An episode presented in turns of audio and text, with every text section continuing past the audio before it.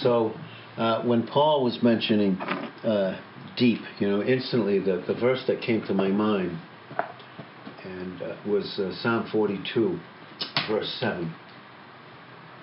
And it says that the deep calls unto the deep. And uh, God, God has created us, uh, in, in a sense, with a big hole in us that only He can fill. And we can try and put all kinds of things in there. And so many of us are like, and no different than the Apostle Peter. Not much, not much different than him. And uh, so Psalm 42 7 says, The deep calls unto the deep. At the noise of your water spouts, all your waves and your billows have gone over me. And I think, in one sense, we can look at that like Job said. and Job said in, in Job 23, verse 16, he said, The Almighty troubles me. and that can get pretty deep. the Almighty troubles me. It's, but it says, and He makes my heart soft. And because there's a need in us, and God, God is so patient with us, but there's a need in us that sooner or later, hopefully, some of us it takes much later, and some sooner, and we just can't meet it. It's a need that just can't be met by us. And so we don't live any longer in that false ex- expectation. And then it's a need that others we can't, we can't meet, and we don't put false expectations on them. So Psalm 62, verse 5, says that, and the psalmist there is counseling himself, and he says, My soul, wait you upon God. and of course, that's, I, I'm sure with all of us, that's our favorite thing to do. When we want God to do something, of course, we counsel Him that, you know, and we know exactly when it should be and when we want it to be. Mm. But in this process that, that God has us, in this deep calling unto the deep, in other words, we have a deep need. And God has to continually reveal that to us, just how deep our need is. That is met by His deep, intimate love for us. Mm. So the psalmist said in Psalm 62:5, "My my soul, you know, you you wait on God." And that word "wait" is synonymous with the word trust. So, my soul, you you wait and you trust on God because the truth is, from from Him comes my expectation. And when we get to that place, and we get to it in in different areas at different times. Then we have Psalm 62, verse 8. Trust in Him at all times. You can trust in Him at all times. And I think that's what, what Paul was saying. I think that was, I think that's what Jeremiah was saying, you know, and I'm sure it was. It really true, it was. That's what he was saying. You know, that we're to trust in Him at all times. And when we do, we will pour out our hearts to Him.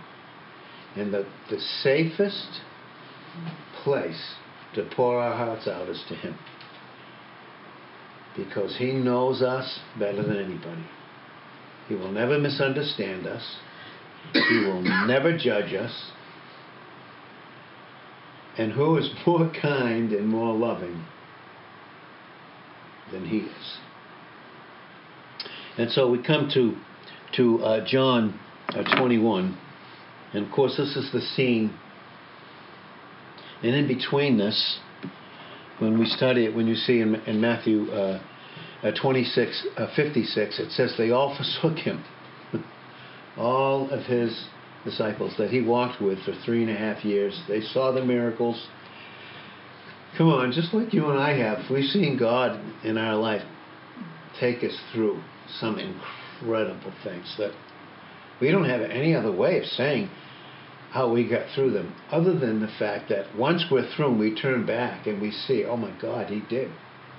I mean, He took us through these things that only He could have taken us through. and uh, but it says that all forsook him. They all forsook him. And then in in Matthew uh, 26:58 it says, but Peter followed him afar off on a hill. And after we, at times when we fail, we feel like we failed him, or you know, we hurt him, or we failed him through doubt or worry, or just you know, I'm sure no one in here has ever got angry at God, ever. or let him just let him know how angry you were, because you know, I mean, I might have once or twice in my life, I might let him know just how upset and angry I was, you know. Uh, but Peter, Peter was, uh, and then in, in, in Matthew uh, uh, 26, 75, it says Peter went out and wept bitterly. And the reason that he did was that in Luke 22, 61, uh, as Jesus was being led away, he looked at Peter. and it was a look of no condemnation, it was a look of love. I love you. That's what the look was. And he doesn't change. He doesn't change. Job, Job said in Job uh, 36, verse 7, his eye is always on the righteous. Imagine. We have his son's perfect righteousness in us, and his eye is always on us. On our worst day, when we're kicking, we're screaming, when we're on our best day. But when we're on, a, on the hill called Beautiful Fellowship, or when we're in the valley and crying out, He's with us. And so, that Peter, with that look, that really, what it did really with Peter was it, it released him. He had all this guilt and shame built up in him. And, and, he, and Jesus looked at him, and it says he went out and he wept bitterly. And I probably have done that a few times in my life too. Because you just see how he comes through. And just really how much he loves you because the deep is calling unto the deep. And you remember what he said to Peter in Luke uh, 22, 31, 32. He, he said to him, Simon, Simon, and listen, you and I can put our name there so quickly. You know, Ed, Ed. Satan has begged of me per permission so that he may pit, put you in a sieve and violently shake your, shake your life to the core. But, but Jesus said, But I have prayed for you. Think about that. I mean, before the temptation, before the shaking, before the pain, before any of that, He's praying for us. And the prayer that He prayed was not that Peter or not that you and I would not fail. That's not what he said, but that your faith may not fail. Your absolute dependence upon me might never fail. Because I, I, Jeremiah said in 1 Corinthians 13, verse 8, love, and, and God is love. We've said before, love is not God, God is love. And God, love, never fails never fails. So Peter's backslidden. He's the ringleader. And then in John 21, it says, After these things, Jesus showed himself to the disciples at the Sea of Tiberias, and on this wise showed he himself. There were together Simon Peter, Thomas, called Didymus, doubting Thomas, of course, you know, son of us either, right? and Nathaniel of Cana in Galilee, and the sons of Zebedee. You know, those those those gentle, calm, loving sons of thunder. those sons of Zebedee. And two other of his disciples. And Peter said unto them, get look what he said. I go fishing. I'm going fishing. Why? Because Jesus had called him these little fishermen. They're just little little guys, little nobodies, you know. Just like Mary, the mother physical mother of Jesus was a 14 year old peasant girl, a little nobody, who appears to her. Why? Because his eye is always on the righteous. Always. He never removes his eye from the righteous. And that's a beautiful thing because his eye, his view, his sight of us is Jesus Christ. It's who we are in him, even on our worst day. so Simon says, I'm going to go fishing because Jesus called him and said, Follow me, and I will make you fishers of men. Follow me. He said that in, in uh, Matthew 4.19 and Mark 1.17. He said, Follow me, uh, Peter. You're a fisherman and you're going fishing. You fish for men, not for fish. But you follow me and I'm going to give you, I, I want to use you to capture men for me. So Peter forsook him, like the others. He's backslidden. It's as far as he's concerned, it's over for him. Have we ever felt that way? You know, in our spiritual, it, it, it seems like we make this confession, you know, that Peter, you know, where he made that confession in John 13, you know, these, these, he's saying to the other disciples, these may forsake you, but I won't. I'll never do that. I'll never do that. But, but he did, obviously. And then in his failure, he said, I'm going to go, I'm going fishing. It's over for me. I'm going back to what I know. How many times have we thought, you know, I've gone, you've taken me this far, but this is too crazy. I'm going back. I've had enough. And really, what we're doing is really we're counseling God. And it's, you know, and I said, it's, it's nice once in a while when we, once in a blue, blue moon, we allow Him to counsel us. It really works good that way. And they said unto him, We also go with you. Because, you know, Peter, you know, we're, we're, we're just as guilty as you are, you know. And they went forth and entered into a ship. And immediately, that very night, they caught nothing.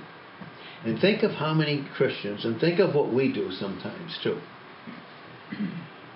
We feel like we failed him. How many times have I failed him? Oh my God, this is, I can't take it anymore, how much I failed him. So what do I do? I go out in the night. I go out in the night. And really, what do we get? what do we get? You know, what do we get when we go away from him? And look what it says. They caught nothing. And Jesus said in John 6:63, it is the Spirit, the Holy Spirit, that quickens. In other words, that gives life, that imparts life. Christ. The flesh, what? Profits what? Nothing. And how many times we do? We spend, we go out into the darkness of night. And what do we have apart from Him? We have nothing. But look what it says. But when, not if, and this is good for us. Because some of us, in the areas of our life, I know I am, that we're, we're struggling through some things. We are. We're, it's like a night, you know. You know, it's like a night. In other words, you know, do you remember what Jesus said in, in John 9 4? Work, for the night is coming when men work no more. And in a sense, his physical absence, he's, he's away. And it's like a night. We're out there and it's a night. Where are you, God? It's dark. I'm alone. Where are you? In areas of our life, prayers, you know, struggles, weaknesses in our lives. But what we have is a promise because it says, But when the morning was now come, Jesus stood on the shore. And you know what he was doing? He was waiting there for them to come in. Because out there, they couldn't catch anything. Away from Him, they couldn't catch anything. Away in their own thoughts of guilt and condemnation and failure. And what they were doing was what a lot of Christians do they make their failures become their identity. but Jesus is standing on the shore, and that's what he's doing. He's standing on the shore and he's waiting for them to come in because he knows out there there's nothing.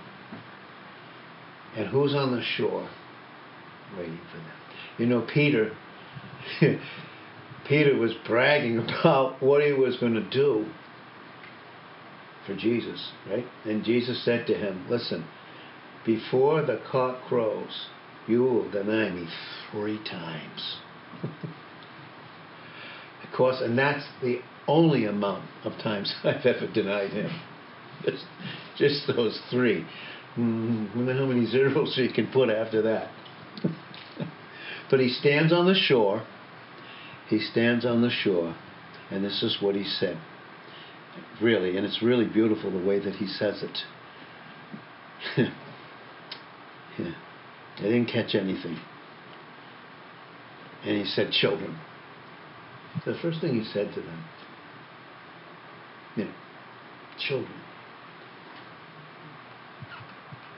Have you any meat?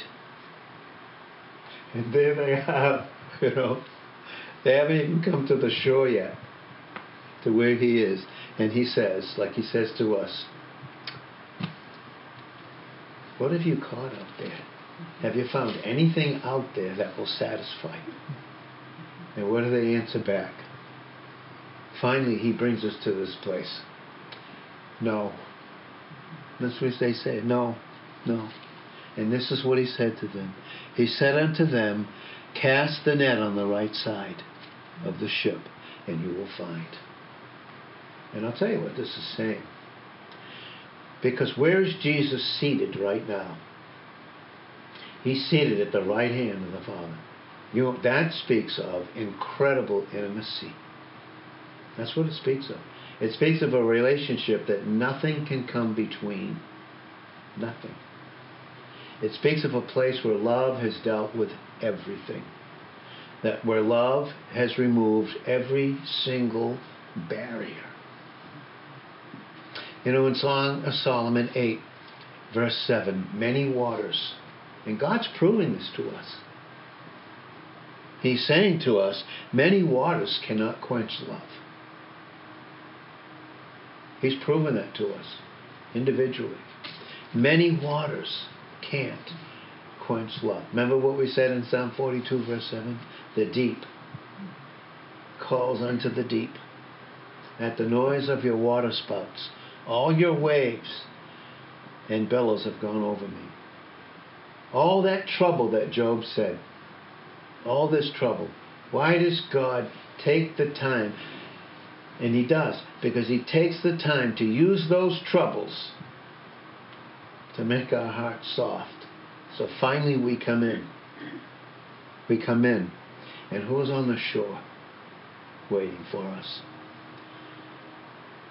He said, Cast the net on the right side, because that's where Jesus in Psalm 110, verse 1, and Acts 2, 34 and 35, and countless other places in the Word, where he is seated at the right hand of the Father, representing who we are in Him and who He is to us, and our relationship with His relationship with His Father. Do you remember what His first message was? And who His first message was to? It was to Mary. And His first message was to her, and she thought all her hopes were over. She did. She thought it was over for her. And Jesus appeared to her. But not until he said her name. And boy, when he speaks her name, and he knows us, when he speaks her, and he spoke her name, he said Mary. And instantly she said, Rabboni, Master. You, once again, he comes in and he masters all our fear. He, he masters all our doubt. And he says, Listen, I want you to go tell my disciples that I'm going to my Father and your Father, to my God and your God. And Jesus stood on the shore and he said, Cast your net on the right side. Therefore, of course, and they were, and they were not even able to draw in the multitude of those fishes. You know, he just speaks a word to us.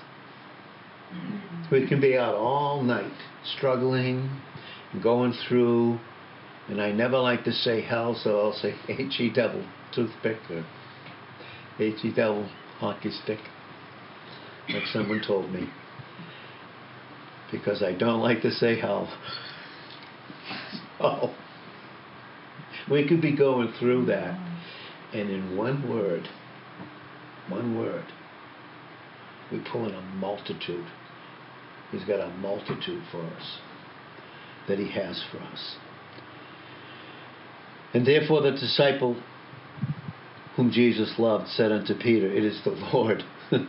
now, when Simon Peter heard that it was the Lord, the one who failed him, the one who was riddled with guilt and condemnation, the one who was identifying himself after his failures and not after what Jesus had accomplished for him and his love for him. He threw himself into the sea and he outraced the other one to him. And you know, the message that he said to Peter was, of course, and we know in John 21 15 to 17, all he could say to Peter, and this is what he says to us. He's saying this. He said, Peter, and we can put our name in. Do you love me more than these? Remember what Peter said? These may forsake you, but I won't. All these other disciples. So he said it, and he, how many times did he say it to Peter? Three times. Because you remember what Jesus said to him? Before you hear the cock of the crow, you will deny me. How many times? Three times. And each step of that hurt and that pain and failure you're going to feel from doing that. I'm going to be on the shore waiting for you. And when you come in, I only have one thing I want you to know. Do you love me more than these? Yes, Lord. Okay, phileo, yeah. Affectionate. Feed my lambs. In the midst of his failure. Mm-hmm. And he didn't tell him those things when he was making his bold predictions. He told him when he utterly failed and came to the end of himself. He was out all night. Mm-hmm. And sometimes it takes us a long time to come in. It takes us a long time to not know ourselves after our failure, but to know ourselves after who He's made us to be. And then to know ourselves the way He knows us, and then to know one another that way. He said to him, Peter, Peter, uh, Simon, Simon, Satan has desired, beg my permission that he may take you and put you in a sieve and violently shake your life. He said, But I have prayed for you. Before we fail, he's praying for us mm-hmm. because he knows when it's going to happen. But he doesn't know us after that failure. He know, only knows us after his love, mm-hmm. his deep love for us. And he created us in a way in such an intimate and beautiful design that only we, in that particular design that He made us, can reveal Him that way. It's incredible. Do you love me, Peter? Yes, Lord, you, you know that I love you. Feed my sheep. Third time, Peter, do you love me more than these? And then finally, you know what Peter says? And, and the Greek really brings it out. Really, he was saying, you know, Lord, that I don't love you the way that I should. You know I don't. I want to, but you know that I don't. Yeah, you know I don't. And he said, Then you feed my sheep. Because he had to wait till he come to the end of himself. And in Isaiah 30, verse 18, he is waiting to be gracious that he may exalt mercy. Mm. And blessed are all they that wait for him. And finally, in 1 John 4, verse 10, and I and I call Satan a certain word, and, and I don't like to say bastard, so I usually spell it out. So when that B A S T A R D accuses us, and we said this recently, when he, that so and so in Revelations 12 9, when he can't deceive us, and when God gives us the truth and loves us right in the midst of failure, because failure doesn't change his love. Because the last time I checked was sin abound. You know, grace did much more abound. And of course, we don't want to use grace to sin, but you know what the fact of the matter is? Is that's the answer. Grace is the answer to us. Can't be anything else. When he can't deceive us, like he deceives the whole world, what's he do in Revelation 12:10? He accuses the brethren. That's where a lot of that guilt, condemnation, poor stuff, and it all comes from the accuser of who? The brethren. And the reason he does that is that in Hebrews 2:11 it says this: both he that sanctifies, and that's the Greek word hagios, it means he who makes holy. Oh, and by the way, how did we get there? Through everything who he was and what he accomplished.